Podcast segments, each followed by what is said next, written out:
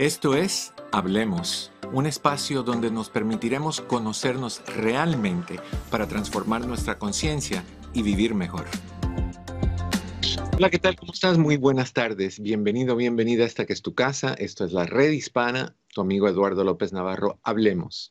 Hablemos de cosas importantes, hablemos de cosas que sabemos que son necesarias de ser habladas, de ser discutidas y de encontrar no nada más entendimiento, sino cómo buscar soluciones para reparar lo que sea que hay que reparar. Antes de hablar sobre todo lo que vamos a hacer, quiero darle un saludo a nuestro querido Daniel. Daniel, ¿cómo estás? Muy bien, doctor. Un saludo para usted y todos los que nos escuchan. Mandamos un saludo en ausencia a nuestra querida Luisa, que anda, vete a saber haciendo qué, ya preguntaremos la semana que viene. Si te enteras tú antes, por favor, comparte el chisme, ¿sí? ¿Cómo no? No me gusta, nada más me entretiene. All right. Bueno, pues yo estoy listo. Le damos entonces.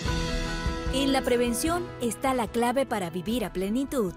Esto es Salud al Día, con el doctor Eduardo López Navarro. Y hoy le damos la bienvenida también a nuestro invitado que ha llegado um, así como caidito, así de, una, de un árbol de manzana, a decir, tengo información que va a ser súper importante para la audiencia de Hablemos. Él se llama Santiago Molano. Santiago tiene un montón de seguidores por lo que he visto. Y, y eso me encanta porque quiere decir que el mensaje que carga es pesado, es válido, tiene, tiene, tiene substancia, tiene contenido. Él es consultor, es coach um, y facilitador, aquí me dicen, facilitador de procesos de desarrollo humano y transformación de cultura organizacional. Eso me suena a trabalenguas. Mi querido Santiago, bienvenido. Doctor, un placer. Eh, Daniel, muchas gracias por la invitación y ah, aquí a la orden. Para cualquier cosa que pueda ser útil, muy contento de estar compartiendo con tu audiencia. Fabuloso. Hoy vamos a hablar de un tema bien, bien, bien importante, porque creo que nos aplica a todos en algún momento de nuestras vidas, ¿okay? Y ese es el tema de la codependencia. Right? Sí. Entendamos la codependencia. Ayúdanos a, a definirlo y a, a entender qué es.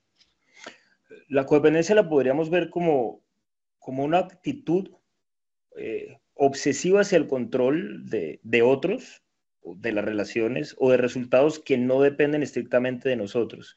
Y si lo vemos en ese orden de ideas, creo que este término de codependiente eh, está latente en la mayoría de nosotros los seres humanos, que tenemos muy normalizada la idea de entretenernos más con los demás y con los resultados de los demás que con los propios. Entonces, de alguna manera yo... Eh, Creo que, que somos eh, más o menos codependientes en algunos o en muchos de los escenarios donde nos desempeñamos en la vida. ¿Tú crees que esto tiene que ver algo con nuestra cultura? Porque en, según yo recuerdo, en la cultura latina, cuando eres niño, es, no te alejes de tus papás, están en una reunión, ¿y dónde está Pepito? ¿Y qué está haciendo Dorotea? Que no las veo. O sea, estamos ahí como, aquí le llaman creo que padres helicópteros. Entonces, que estamos ahí sobrevolando por nuestros hijos. Y, y esa idea de, de que tú te sientas que tienes que estar con alguien para estar seguro o estar bien. ¿Crees que viene por ahí? Yo creo que es muy marcado en nuestra cultura latina, eh, sobre todo creo que es desde el observador que podemos hablar. Yo, yo no soy muy amigo de hablar cosas que no conozco y creo que hoy en día hay como una tendencia de tomar lo que nos pasa como verdades absolutas. Eh, no he vivido en Japón, eh, no conozco cómo será el tema de Rusia, pero definitivamente yo creo que la, fe del, la, la influencia de nuestra fe eh, judio-cristiana, sea que la practiquemos o no, pero culturalmente, digamos, está muy embebido en nuestra forma de operar. Eh, nos ha reforzado la idea que somos valiosos o somos buenos en la medida que hagamos por otros. Entonces mira que también desde muy pequeños nos están inculcando esa idea de, de que tenemos responsabilidades con los demás y que nuestro valor se mide también en la medida, digamos, que las, que las personas estén bien. Y eso que suena bonito en la práctica, porque uno diría, pues sí, pues muy lindo, chévere, porque todos estamos juntos. Yo creo que lo que nos lleva es a un descuido sistémico de nosotros mismos. Y creamos un poco este sistema donde todos estamos mal y todos estamos preocupados por el otro que está mal, sin reconocer que efectivamente el lugar donde podríamos actuar y donde es lógico actuar es primero en nosotros antes de hacernos cargo de lo que, de lo que realmente no nos corresponde. Creo que también tiene que ver con el concepto de, del egoísmo. O sea, que si tú no piensas en los demás primero y piensas en ti, eso es egoísmo y, y, y no es apropiado. O sea, yo, yo no conozco a muchas personas que, que honestamente dicen, no, pues yo estoy bien pensando en mí primero. Sí. Um, porque de ahí, si yo estoy bien, lo que yo doy o lo que emana de mí o lo que sale de mí es mucho más de calidad. Sin duda. Yo, mira, hay, hay algo que a mí me gusta trabajar y, y que siempre procuro hacer en los, en los espacios eh, terapéuticos, llámese talleres o los espacios de acompañamiento individuales, eh, es empezar a generar como unos espacios de redefinir ciertas cosas. Porque para mientras nosotros los seres humanos pensar en nosotros sea egoísta, pues nunca lo vamos a hacer. Eh, Y yo le propongo a la gente una definición distinta de egoísmo, y para mí egoísmo es esperar que otro cambie para que sea como yo quiero. Mm. O sea, estamos siendo egoístas cuando yo quiero imponer en el otro un deseo personal que lo que me lleva es a ocuparme de lo que no me corresponde. Porque en ese orden de ideas, tal como lo decías, pensar en nosotros no solo no es egoísta, sino que es nuestra responsabilidad. Llámese en una relación de pareja, en la crianza de los hijos, en el trabajo. Pues la primera persona por la que yo debo responder es por mí, y si mi atención y si mi energía no está orientada hacia mi conducta, sino que constantemente está usando la de los demás como una justificación para no hacer lo que me corresponde, pues la vida se empieza a hacer bien complicada. ¿Sabes dónde yo he encontrado más aceptación hacia el, el enfoque en uno mismo, sobre todo cuando se usa la palabra egoísta? Es cuando le cambiamos el, el contexto y le llamamos ser saludablemente egoístas. Porque sí. Yo pienso que eso se vale. E- egoísmo es un, es un enfoque en, en, el, en el yo, el ego, el yo. Y no hay nada malo con enfocarte en tú. Es bueno que comas bien y te cuides. Es bueno que hagas ejercicio. Es bueno que no robes. Es bueno que no te metas sustancias tóxicas a tu cuerpo. O sea, eso es en cierta forma ser saludablemente egoísta. Sí, nada malo con eso. Ser responsable de nosotros y de nuestros resultados. Ahora mencionabas un término que es muy interesante, que es el ego. Y, y de alguna manera el ego, que es esta idea que cada uno crea de sí mismo, realmente nosotros la creamos como una especie de compensación hacia aquello que registramos de niño como carencia o amenaza. Entonces mira que todos tenemos una idea de nosotros construida como un mecanismo para mitigar algo que nos faltó. Y ahí también entra este tema de la codependencia, porque en la medida que esta construcción mental que yo tengo de mí mismo está en función de esa carencia, yo voy a necesitar que esa carencia esté presente en mi vida para yo poder ser quien creo que soy. Y de ahí que muchas de las relaciones básicamente se basen en esta estructura inconsciente de recrear a través de las carencias del otro lo que yo quiero compensar con mi forma de ser. Y eso yo digo que todos caemos un poco en este mecanismo, en esta idea de querer controlar los resultados ajenos para que el otro me haga sentir como yo quiero. Entonces es como, haz de cuenta que si lo viéramos en una empresa, es como si los seres humanos todos viviéramos en una empresa tratando de hacer el trabajo que no nos corresponde. Entonces yo estoy en contabilidad, pero en vez de capacitarme y responder por mis resultados del área, pues estoy pensando que están haciendo los de servicio al cliente y preocupados porque, no, porque el cliente no está satisfecho, o los de comercial pensando en mercadeo. Entonces esa empresa sería un desastre. Y así en el fondo son muchas de nuestras relaciones, de los padres con los hijos. Es decir, mira cómo los padres generalmente estamos mucho más pendientes del hijo que de nuestra propia conducta, desconociendo que en realidad nuestros hijos, pues de lo único que aprenden de nosotros en, es del, del ejemplo, pero descuidamos ese ejemplo por estar controlando los resultados de ellos. Y de alguna forma, cuando lo estamos haciendo, lo que le estamos enseñando a nuestros hijos es, oye, tú tampoco te debes preocupar por ti, tú preocúpate por alguien más para que seas una buena persona. Y así pues, vamos pasando este mecanismo eh, que a mí me parece muy, pero muy dañino, porque sobre todo cuando se instala y cuando se normaliza, lo que hace es que interfiere en que las personas puedan ver los resultados que genera su conducta. Porque si tú tienes una conducta dañina, pero yo me engancho con ella a, para tratar de salvarte o de rescatarte o que tengas un resultado diferente, tú nunca vas a ver la conexión que está entre esa conducta y lo que genera en tu vida, porque yo voy a estar ahí en la mitad interfiriendo. Y en la medida que yo interfiero, entonces el proceso pedagógico asociado a la circunstancia no se está materializando. Quiere decir que tú nunca vas a poder aprender. Ahora, si nunca vas a poder aprender, vas a estar dependiendo de mi intervención. Es por eso que el dependiente y el codependiente forman este círculo vicioso que se refuerza mutuamente. Esto, por ejemplo, se ve muy claramente marcado en casos de adicciones o en patrones adictivos de conducta que se presentan en muchas relaciones humanas. Es lo que te iba a decir, o sea, ¿cuál, cuál es la diferencia, si es que hay, entre ser una persona codependiente a ser una persona que es afectivamente adicta? Yo, en lo particular, me parece que son más eh, definiciones técnicas que no aclaran nada, porque básicamente lo que, tú, lo que vemos es una dependencia que está en todos. Entonces, pues, eh, A depende de B y pues, C depende de A, y entonces, finalmente, lo que encontramos es que el rasgo es que básicamente lo que, lo que hacemos es este descuido de nosotros mismos para usar al otro como un distractor o un validador de nuestra propia conducta. Exacto, exacto. Ahora, an antes de, de seguir, quiero, quiero ofrecerles a ustedes, si quieren hablar con Santiago, si tienen una pregunta, si están pasando por una relación codependiente o si sienten que ustedes tienen la tendencia a ser codependientes o si tu pareja es codependiente o lo que sea relacionado con este tema, te ofrecemos las líneas telefónicas uno ochocientos cuatro siete tres tres cero cero tres, uno ochocientos cuatro siete tres tres cero cero tres y con gusto respondemos a, a tu pregunta o a las preguntas que puedas tener. Ahí están para ti. También, desde luego, que si tienes algo que quieres aportar y lo quieres escribir en el chat, con gusto, Daniel me va a dejar saber y, y leemos tu comentario y, y, y ampliamos un poquito eso. Yo, yo sé que tú sabes que, que en nuestras culturas, o en nuestra cultura, hay una forma de pensar sobre los celos, que creo que aplica también a, a esto de la codependencia. La, en nuestra cultura muchas veces se dice que si tú amas de verdad tiene que haber celos y que los celos son un reflejo de la intensidad del amor que tú sientes por otra persona. Y cuando alguien te dice, no, pues mi esposo es celosísimo hasta más no poder. Ah, es que te ama. Mm. Hacemos esa conexión que para mí es totalmente ilógica, pero bueno, entiendo qué hay detrás de eso.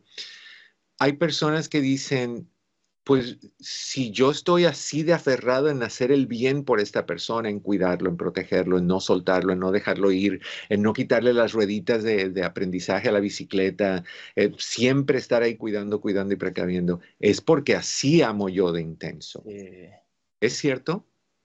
Pues es cierto que esa es una justificación.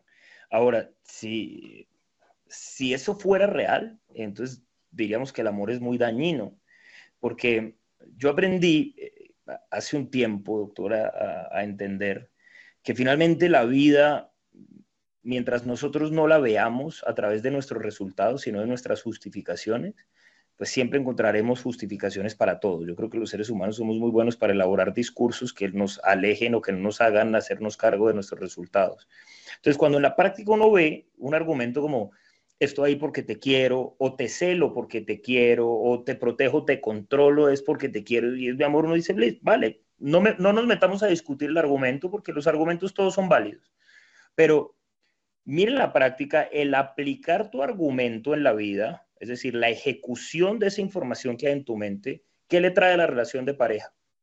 Entonces, cuando vemos, por ejemplo, el tema de los celos, Eh, finalmente lo que genera es lejanía, discordia, malestar, y casualmente es muy interesante verlo y terapéuticamente se observa clarísimo cómo las personas que tienden a tener más tendencia a los celos inconscientemente eligen parejas infieles.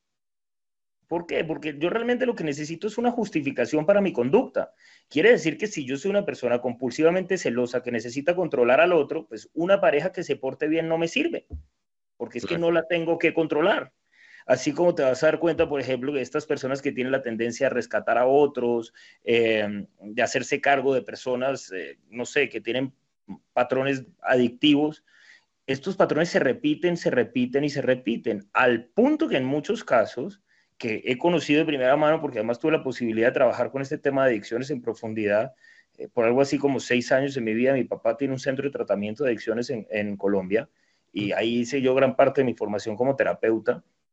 Eh, en muchos casos, cuando las personas, cuando los adictos eh, suspendían su conducta adictiva y, y aprendían de eso, muchas de las parejas, o sea, la, la relación se dañaba. Porque básicamente cuando se rompía un poco esta, esta dinámica de tú estás mal y yo te rescato, ahora que no tengo que rescatarte no tengo nada que hacer. Entonces encontraré otro motivo o encontraré una forma, porque ahora ¿cómo hago para justificar que mi vida sigue igual de vacía? Antes eras tú, antes podías decir que yo vivía vacío porque tú no estabas bien, pero ahora que estás bien y yo sigo vacío, entonces ¿qué me voy a inventar? Entonces mira que generalmente nosotros lo que vemos haciendo es como reemplazando los juguetes, reemplazando las circunstancias que nos permitan seguir legitimando esta forma tan malsana de vivir que tenemos muchos seres humanos. Es como cuando los padres son muy protectores de sus hijos y los hijos crecen y, ya, y se van. De momento no tienen a nadie con quien ser protectores, entonces se buscan, o sea, embarazarse ya tarde en, en sus vidas, o sea, con edades avanzadas, o buscar a alguien a quien, entre comillas, adoptar, y esa, adopta, esa persona adoptada puede ser un niño, puede ser un, un adolescente, pero puede ser un adulto también. Sí. O, o, un, o un perro, mira, yo he visto cosas locas, o sea, yo he visto gente pasear perros en coches y ponerles pañal y tratarlos como si fueran personas, eh, cosa que es respetable, pero que en la práctica yo pienso, o sea, sobre todo me da mucha compasión del perrito. Imagínate tú ser un perro y que no te permitan caminar porque eh, pues, la persona que es, que es tu supuesto amo te ama tanto que no te permite que tú pises. Imagínate la vida de ese pobre perro, es igual que la vida de un niño que tiene una mamá así. Es decir, un niño que no se le permite verificar su vida, asumir sus resultados y vivir, porque la madre en esta idea distorsionada del amor piensa que amar a su hijo es no permitirle que aprenda nada en la vida y controlarle todos los resultados. Ahora, eh, esto generalmente cuando pasa, eh, tiene dos, dos resultados nefastos y muy fáciles de verificar, y es que lo que se genera en el niño o es una profunda sumisión, es decir, un ser humano que nunca se asume, se queda chiquito, y el día de mañana, cuando su madre muere o cuando su padre no está, lo que va a buscar es una pareja que lo trate como si fuera un hijo. Que y esa, la dinámica de pareja es desastroso, este patrón. O la otra es una profunda rebeldía. Entonces un niño que lo que hace es respetar la norma, es irrespetar la norma, perdón, o cualquier cosa asociada con ella. Eh, una persona que no tiene la capacidad de construir relaciones armónicas ni de sumar, sino que básicamente ante cualquier eh, señal de cercanía lo que hay es un conflicto. Difícilmente el resultado de eso es un adulto asumido que entiende eh, la responsabilidad que tiene con él y con, y con las personas con las que comparte o los, digamos, los círculos en los que se mueve.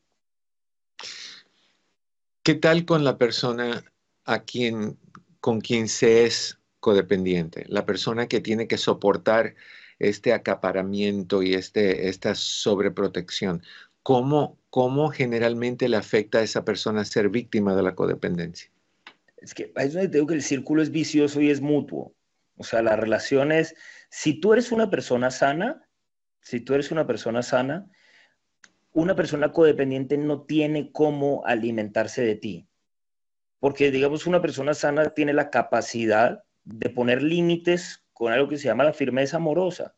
Y decir, oye, mira, te agradezco tu interés, pero mi vida es mi vida. ¿No? Es que, ¿qué quiere decir? Aquí somos dos individuos que estamos desde el ejercicio de nuestra libertad y el querer compartir, pero que me, si el precio de tu amor es que yo no pueda vivir mi vida, si el precio de tu amor es que tú sientes que tienes derecho a interferir en mis procesos, pues prefiero no tener tu amor y tenerme a mí. Eso es lo que haría cualquier persona sana. Sano. Y eso se lo diría a cualquier persona, es decir, llámese mamá, llámese hijo, llámese pareja. Porque entonces lo otro que también hemos hecho es pensar que hay ciertos vínculos donde esto es legítimo.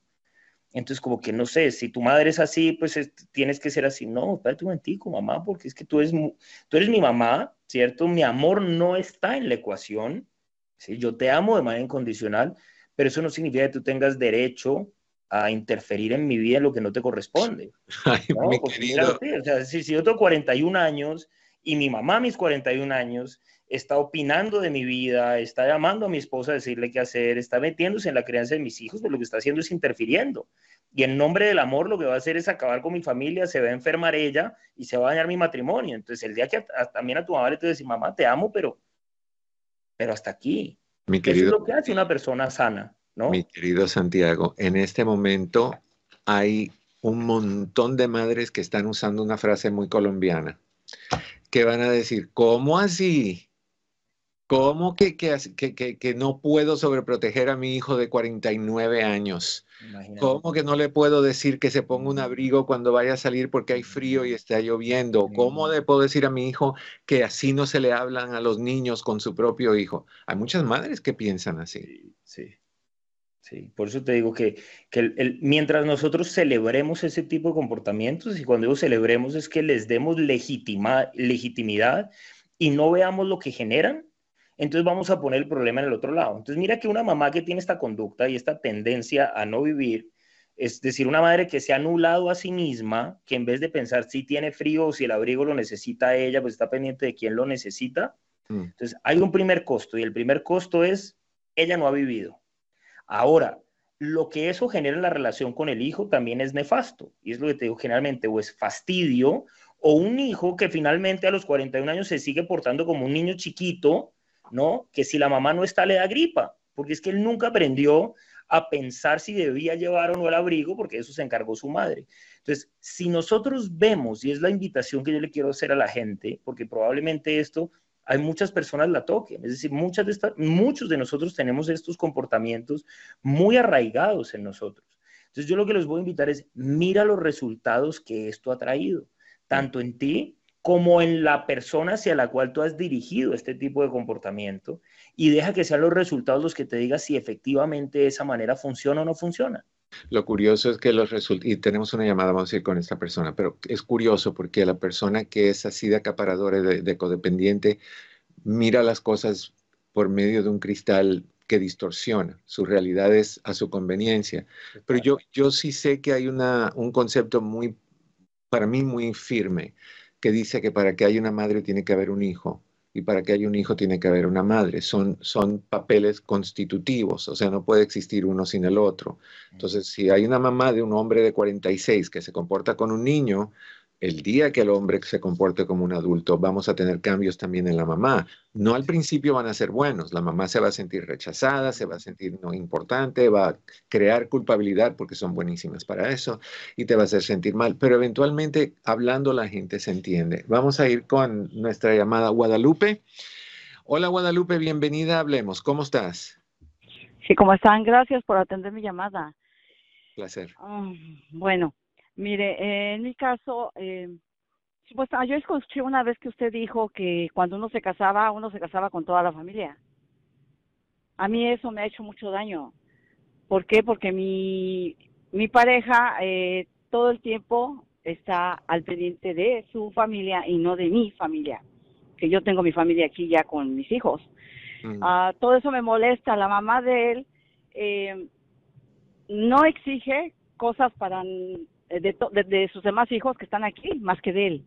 De, a él sí se lo exige, le, a él, le, le, le llama, le, ¿cómo se dice? No, no, no lo justifica. Mi esposo no, a veces no tiene trabajo, ¿verdad? Y a fuerzas tiene que mandar dinero.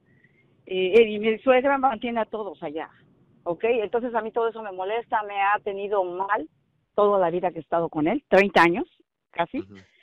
Entonces, uh, no sé qué hacer, ya no sé qué hacer. Mi esposo lo veo, lo siento como que con una venda en los ojos. Eh, uh-huh. Yo le digo a él que le diga a su mamá y él dice, no, pobrecita mi mamá, no, ¿cómo le voy a decir? Me siento mal, no sé qué, pero su mamá no tiene consideración con él, ¿me entiende? Uh-huh. eh, eh, o sea, mi esposo tiene que buscar a fuerzas trabajo porque pues su mamá, y su mamá tiene que tener el dinero porque tiene que mantener a todos los holgazanes que están allá. Disculpe la palabra, pero es la verdad. No, no, pero es lo que eso... es, y así tú lo ves. Y, y, y mira, te voy a pedir un favorcito, no te me vayas, Guadalupe. Me está diciendo Daniel que vamos a ir a una pausa en un segundito. Uh, Santiago te va a contestar o te va a hacer preguntas a solucionar, para tratar de solucionar esto, a ver cómo lo entendemos. Pero déjame aclarar algo. Yo nunca dije que nos casamos con la familia. Nos casamos con una persona, pero cada persona trae un grupo de personas atrás de él o ella. Y esas personas que están detrás influyen en cierta forma, buena y mala, en cómo esa persona se conecta. Y, y tú traes, lo que sí traes contigo es todo lo que aprendiste de ese grupo, todo lo que te enseñaron en términos de relaciones interpersonales, cariño, apapachamiento, distanciamiento, lo que sea. Entonces, uh, sí traen eso, pero te casas con uno o con una. Aunque hay personas que no, hay personas que te dicen, te casas conmigo, pero me traigo a mi mamá y me traigo a mis hermanas y tienen que vivir en la casa y tú tienes que servirle a ellas. Eso pasa también. All right, vamos a ir a una breve pausa. No te muevas. Te, más de tus llamadas, si deseas hablar con nosotros, al uno ochocientos cuatro siete tres tres cero cero tres. Estás en Hablemos. Mi nombre es Eduardo López Navarro. Esta es tu casa, La Red Hispana. Estamos hablando hoy con Santiago Molano. Santiago se especializa en, entre otras cosas, bueno, es, es consultor, es terapeuta, es coach, facilitador, es un montón de cosas. Lo, lo bueno que tiene Santiago es que tiene el conocimiento y lo quiere compartir contigo. Llámanos y podemos hablar.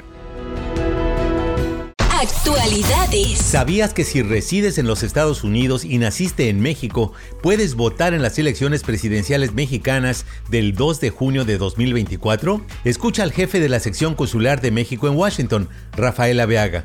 Primero, acta de nacimiento, identificación oficial con fotografía, que puede ser el pasaporte o la matrícula consular, por ejemplo, y un comprobante de domicilio. Puede ser el recibo de la luz, del agua, del teléfono, a nuestro mismo nombre que nuestros otros documentos. Con esos tres requisitos cubiertos, el consulado nos da un recibo y al cabo de un mes, este plástico llega a nuestra casa y con todas las instrucciones para cómo activarlo y se registra uno para poder votar. Así es, muy fácil. Para hacer una cita en el consulado más cercano, llama al uno cuatro dos cuatro tres cero nueve cero cero cero nueve desde cualquier parte de Estados Unidos o Canadá. Un mensaje de esta emisora y de la red hispana punto com.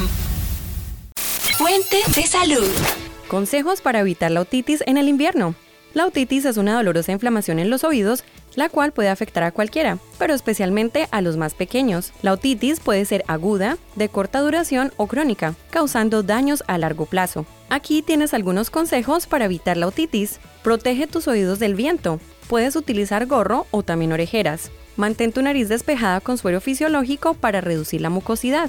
Evita cambios bruscos de temperatura abrigándote antes de salir para mantener el calor corporal. Prevén contagios. La nariz y la boca son las vías de entrada a sustancias dañinas que pueden afectar a los oídos durante el invierno. Procura mantener las manos limpias. Seca bien tus oídos después de bañarte, ya que la humedad puede provocar infecciones. Disfruta del invierno protegiendo tus oídos. Más información y recursos en el app La Red Hispana. Un mensaje de esta emisora y de la red hispana punto com. Para vivir mejor.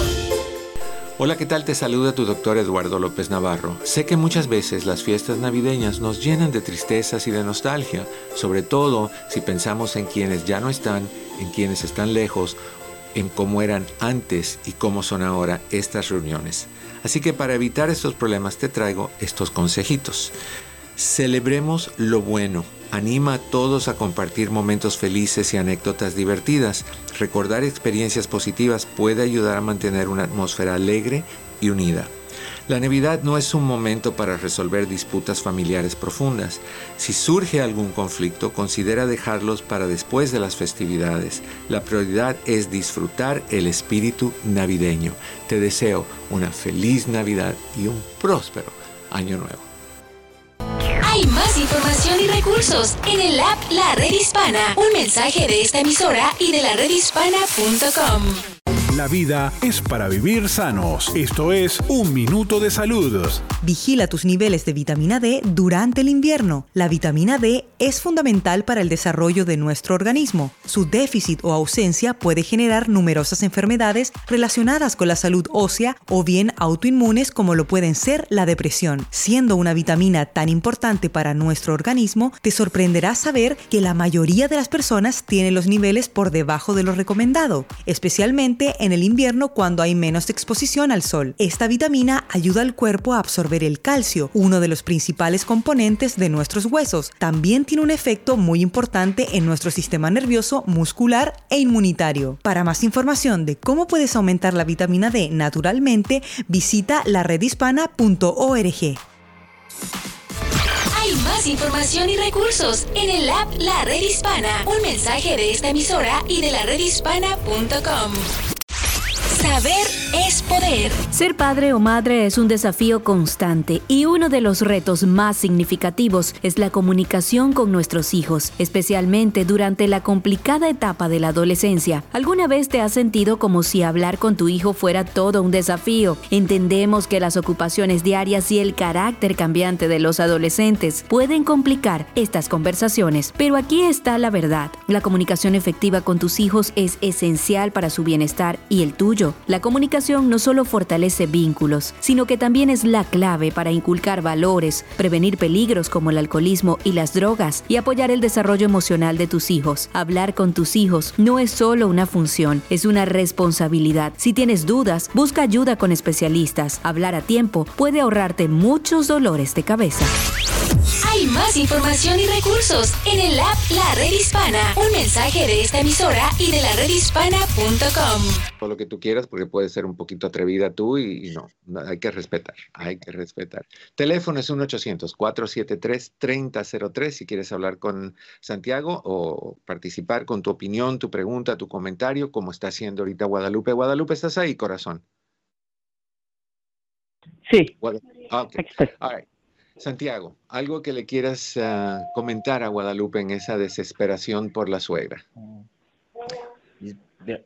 Lo primero que, que veía yo es que uh, generalmente nosotros lo que ponemos los problemas en lugares cómodos.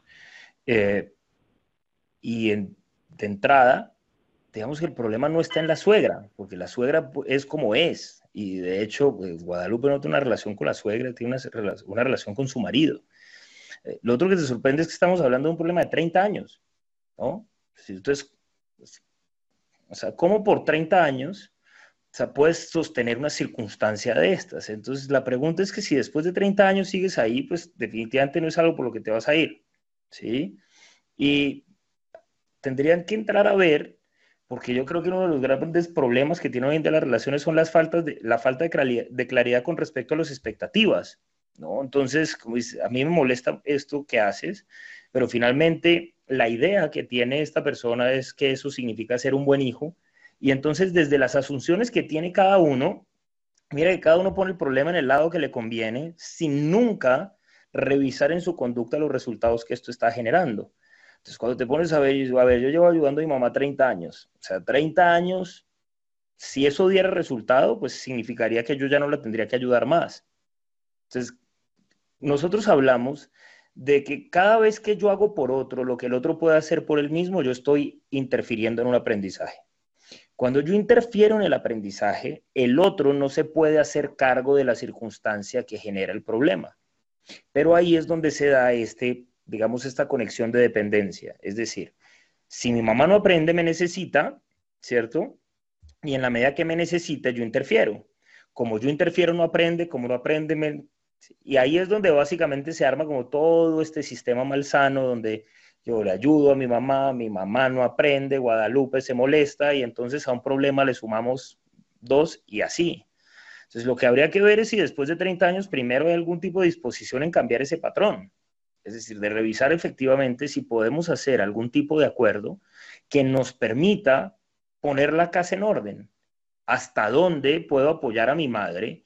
Porque hay una cosa interesante en, en particular con los padres, y es que muchas veces con los padres lo que nosotros estamos haciendo es devolver lo que nos, reci- lo, lo que nos dieron. Mm. Te pongo mi ejemplo, o sea, yo viví gratis por dieciocho años. A los dieciocho años yo me fui de mi casa y nunca más volví a pedir plata. O sea, me, me fui a estudiar, quiero decir, pero desde ahí empecé a trabajar, desde muy pequeño empecé a trabajar, y desde que empecé a trabajar le dije a mi papá, mira, yo no, o sea, no, no necesito de tus recursos, yo voy a generar los míos. Pero por dieciocho años tuve arrendamiento, servicios públicos, alimento y educación gratuita.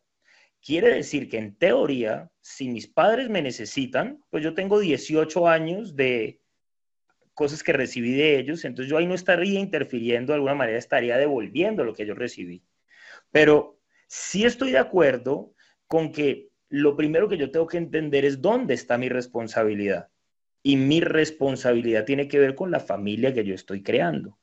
Entonces, si hay una forma armónica de sentarse y decir, mira, estos son los compromisos que hay en esta casa o esto es lo que necesitamos aquí para funcionar. De ahí en adelante, lo que es tuyo es tuyo y tú lo puedes manejar de la mejor manera que, que te parezca para ti. No tiene que ser como yo quiera. Pero lo que tendríamos que ver es que para que esto se dé, pues primero tendríamos que tener una relación basada en el respeto y en la claridad, cosa a la que nosotros no estamos muy acostumbrados, ¿no? Es decir, cuánto generas, cuánto de eso que generas puede ser usado para otras tareas distintas a las necesidades que tiene la casa, y cómo hacemos un acuerdo de manera que tú estés bien y también estemos bien aquí, ¿sí? Ahora, yo te invitaría también, Guadalupe, a que trates de ver qué parte de tu conducta puede estar eh, haciendo parte del problema. Porque eso es lo otro que hacemos. O sea, generalmente lo más cómodo es decir, yo, Guadalupe, estoy bien, el problema es mi marido y mi suegra. Sí, pero lo interesante es que tú has escogido ese marido por treinta años y por treinta años ha sido igual. Quiere decir que en ti también hay cosas para revisar, ¿no? Tal vez en la forma, en tu estilo de comunicación, en la dificultad de pronto también de empáticamente entender qué está pasando ahí y cómo se puede aportar en ese sistema. Entonces, creo que hay una cosa clara y es que si siguen haciendo lo mismo, pues ya sabes que el resultado está garantizado. Por treinta años ha sido la misma historia y por treinta años ha pasado lo mismo.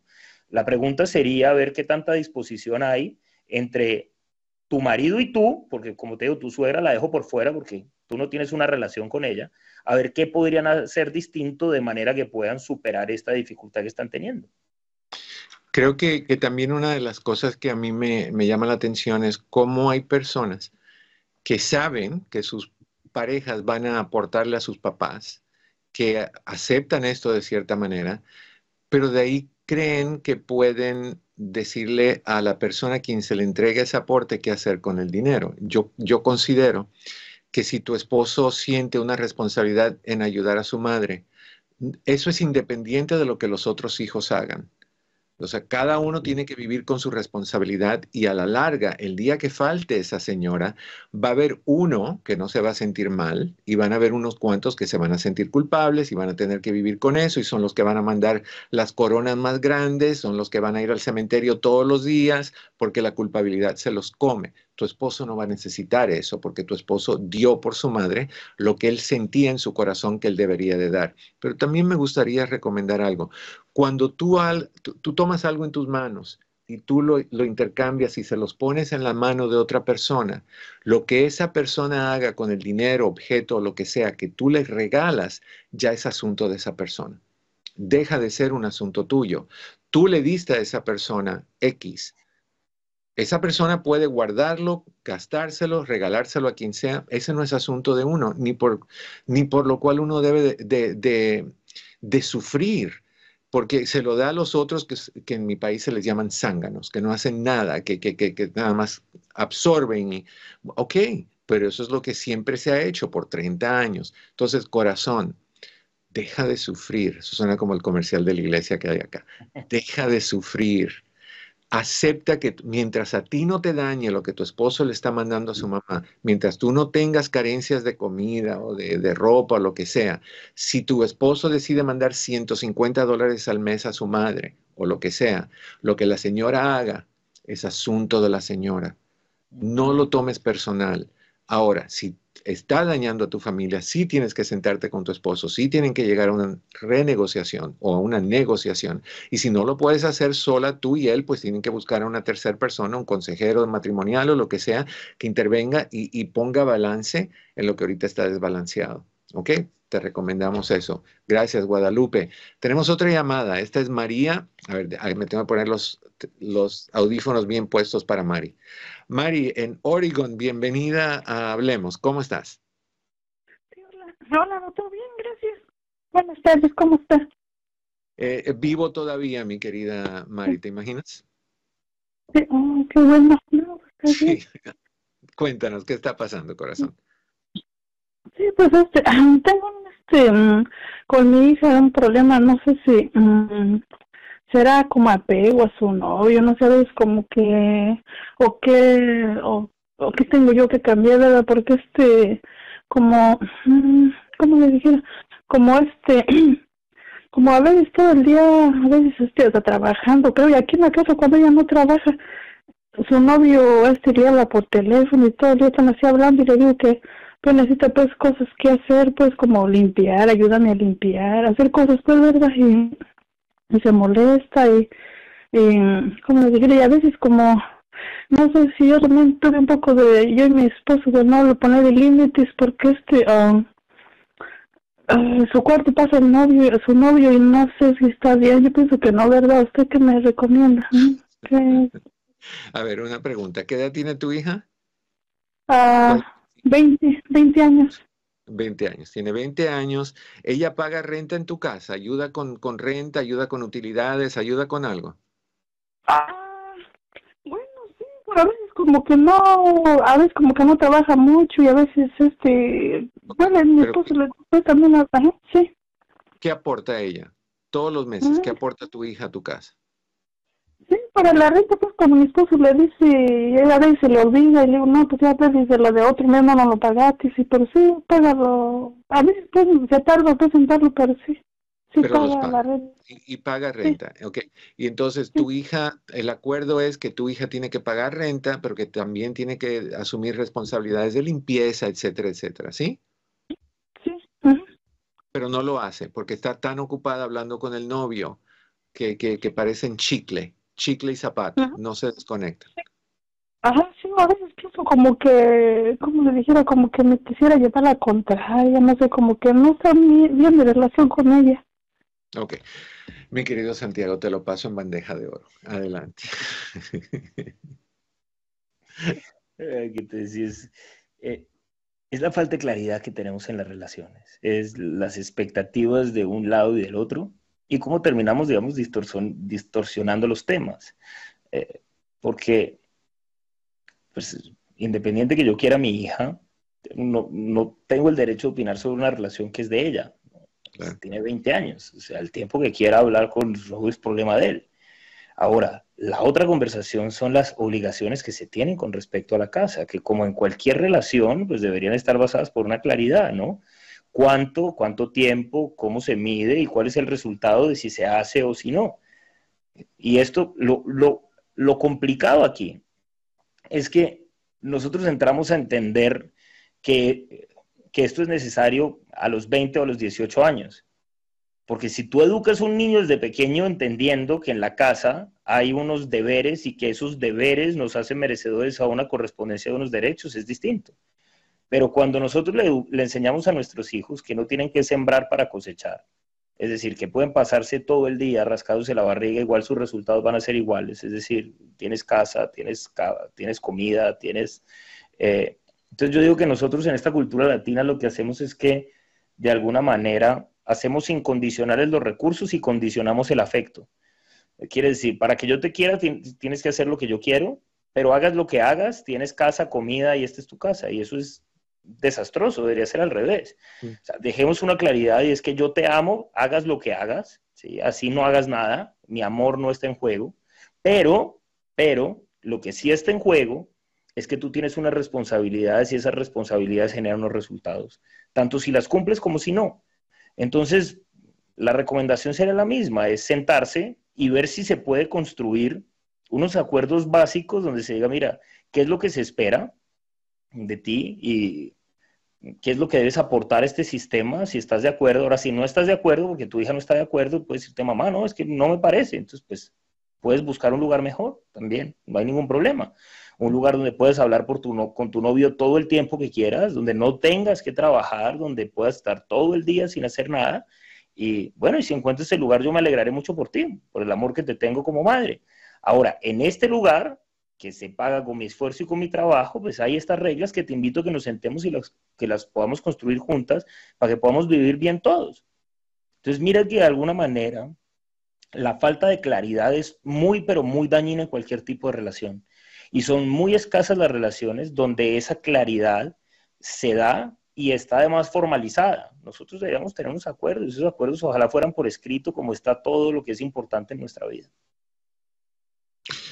Y eso es bien importante mantener en mente. El, el hecho de que uno como padre tiene la capacidad de poner las reglas que uno necesita poner en su casa, porque es tu casa, no es la casa de tu hija, es tu casa.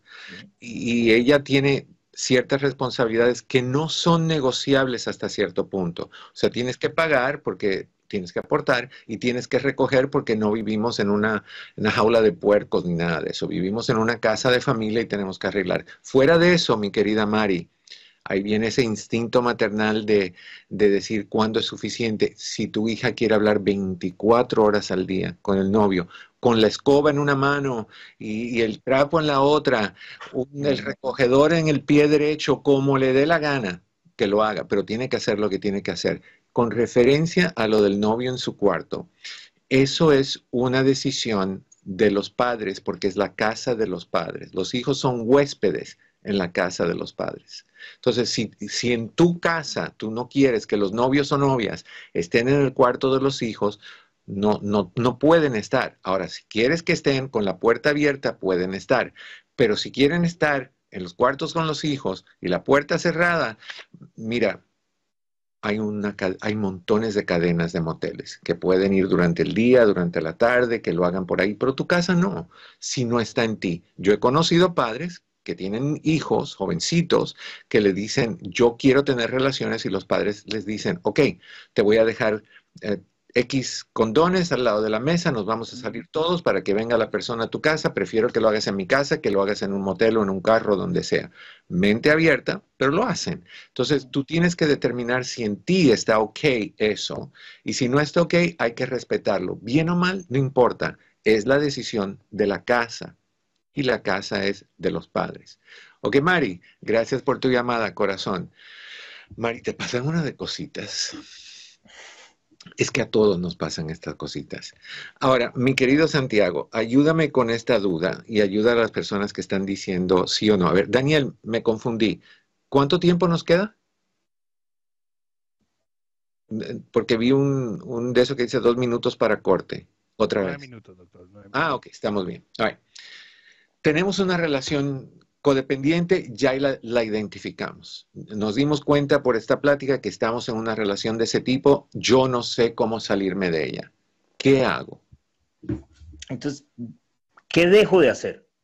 Es lo primero, ¿no? Entonces, es, lo primero que yo tengo que entender es qué de lo que estoy haciendo hace que yo esté teniendo una relación codependiente, ¿no? Y yo lo que diría es, lístalo.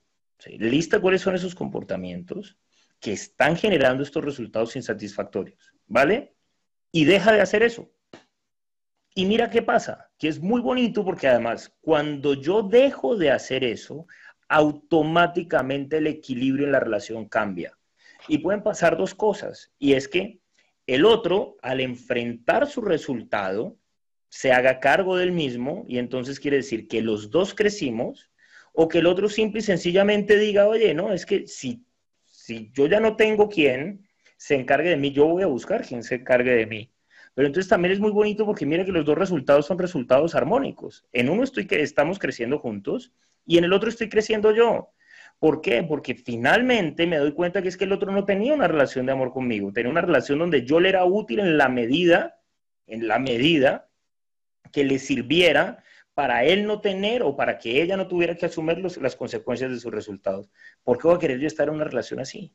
Entonces, pues, ¿por qué voy a querer estar en una relación así? Porque no tengo respeto por mí mismo, porque no he construido la autoestima, porque... Entonces, eso es lo que hago. Dejo de hacer eso, es decir, dejo de infravalorarme, dejo de maltratarme, empiezo a darme mi lugar, y al darme mi lugar, pues, pasa lo que tiene que pasar. Y era lo que te decía, o la relación cambia o se acaba. Pues, cualquiera de las dos cosas es buena. ¿Tú sientes que cuando alguien está en una relación codependiente y le has pedido a tu pareja que cambie, que estas son las cosas que me molestan, que yo no necesito ese, ese, ese asfixio, ese, ese tipo de relación, y tu pareja, tu pareja te dice el cantito típico de muchas gentes que me encantaría un día de esto ponerlo a música y vamos a sacar un, un, una, una canción hit? ¿Así me conociste? Así soy, y si no te gusta, la puerta está ahí, y es ancha. Sí, y es válido. ¿Nos vamos? Si no quieren cambiar, ¿nos vamos? O escojo, o me quedo, pero me quedo y no me quejo. Porque finalmente cuando tú te encuentras en una relación de esas y una persona te está diciendo eso, básicamente lo que te está diciendo es, mira, esto es lo que hay, ¿cierto? Y es válido que una persona quiera ver su vida así, es decir, es válido decir, mira, yo soy así, si te sirvo bien y si no, no. Ahora, lo que no es válido es que te quedes y sigas usando ese comportamiento para justificar tu mala vida cuando es una mala vida que tú estás eligiendo. Porque a esa persona la elegimos. Ahora, como cuando hablábamos con... con Guadalupe, con María. ¿Te acuerdas? Es decir, ese, mira lo que me ha tocado. No, no te ha tocado lo que has elegido. Y lo, y lo llevas eligiendo por treinta años. Es decir, en el ejercicio de tu libertad... Tú llevas treinta años eligiendo la misma circunstancia y la misma situación. ¿Por qué? Porque finalmente es cómodo.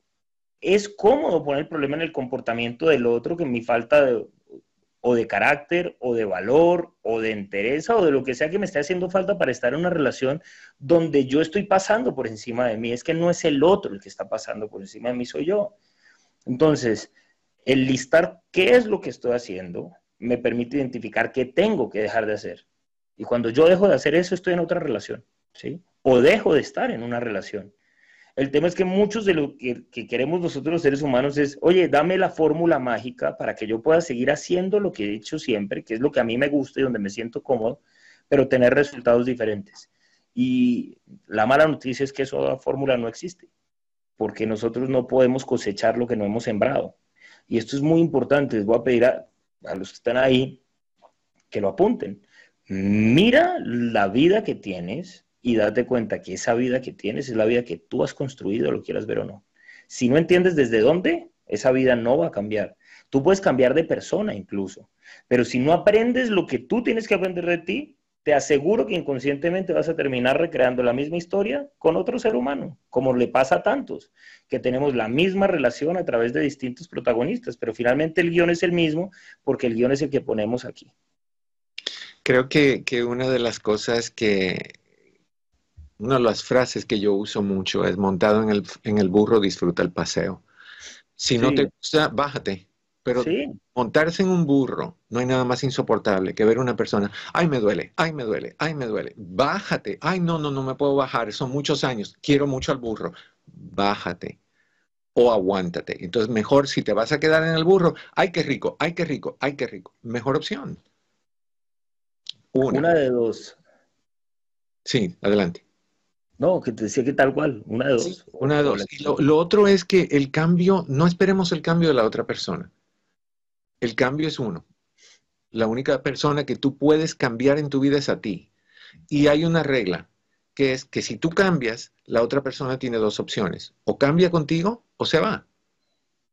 Pero no hay punto medio, porque no, no va a estar en el medio de no, no me gusta, pero me quedo, pero no me gusta. No, no, no. O, o, o te, te presiona hasta más no poder, a ver cuándo te hace doblar y tú cedes, o te presiona todo lo que quiera y tú te mantienes firme en tu convicción. Y al tú mantenerte firme en tu convicción y tenerla muy clara, es que las personas, es cuando las personas ceden. Pero si tú bailas el vals y la otra persona está bailando el watusi, no pueden bailar juntos. No se da. No se da. Entonces, si tú quieres que sea más como lo tuyo, entonces mantente en tu baile o vete a buscar a otra persona con quien bailar. O baila tú solo, tú sola. Nada malo con eso. Nada malo con estar solos. No hay que tenerle miedo a la soledad. No, honestamente, soledad no existe, porque si tienes fe no estás solo, si te tienes a ti no estás solo, si tienes a tus vecinos no estás solo y a todo el mundo alrededor. So, solo nunca estamos. Es nada más la percepción de justificación de que no quiero estar solo, por ende me tengo que quedar con fulanito o menganita, aunque me haga la vida imposible. Pero no. ¿Se puede amar siendo codependiente? ¿Tú sientes que, hay, que, que la, code, la codependencia permite que haya amor de verdad o no? Hombre, yo creo que de alguna manera lo distorsiona. Y yo creo que lo más complicado es cuando nosotros confundimos depender con amar o... porque es muy malsano. Yo, yo, la definición para mí del amor es la capacidad de aceptar y respetar al otro como es. Exacto. Y, y en ese orden de ideas se mide a través de la renuncia de quererlo cambiar, de querer interferir con lo que el otro necesita aprender a través de sus resultados y de su conducta. Ahora, en este orden de ideas tú te das cuenta que es suficiente para tener relaciones armónicas y satisfactorias. Porque si bien el amor es universal, la convivencia no lo es. Exacto. De manera que yo puedo amarte, es decir, yo puedo aceptarte y respetarte como eres, ese es mi trabajo, es el trabajo que además deberíamos hacer con todos los seres humanos, pero tú y yo solo podemos vivir armónicamente en la medida que la información que haya en nuestra mente es compatible. Exacto. Y lo interesante es que muchas de nuestras relaciones no tienen ese proceso de haber revisado si efectivamente hay afinidad mental. Y tal cual como lo decías, si no hay afinidad mental, simplemente es que estamos bailando, eh, sí estamos bailando, pero cada uno está bailando en su propia música. Su propia y música. Si tú estás bailando un ritmo distinto al mío, independiente de que los dos estemos bailando, la experiencia jamás va a ser eh, placentera, porque pues, no somos pareja. ¿No? Tú estás en lo tuyo, yo estoy en lo mío. Se nos acaba el tiempo. Mi querido Santiago, ¿dónde te podemos encontrar si te estamos buscando? Eh, en mi cuenta de Instagram, que es Santiago Molano, ahí comparto espacios de reflexión. Ahora en la página web donde compartimos nuestros talleres, hacemos talleres de parejas, talleres de autoconocimiento, que es doble u doble u doble u punto el taller con doble e, el taller punto com.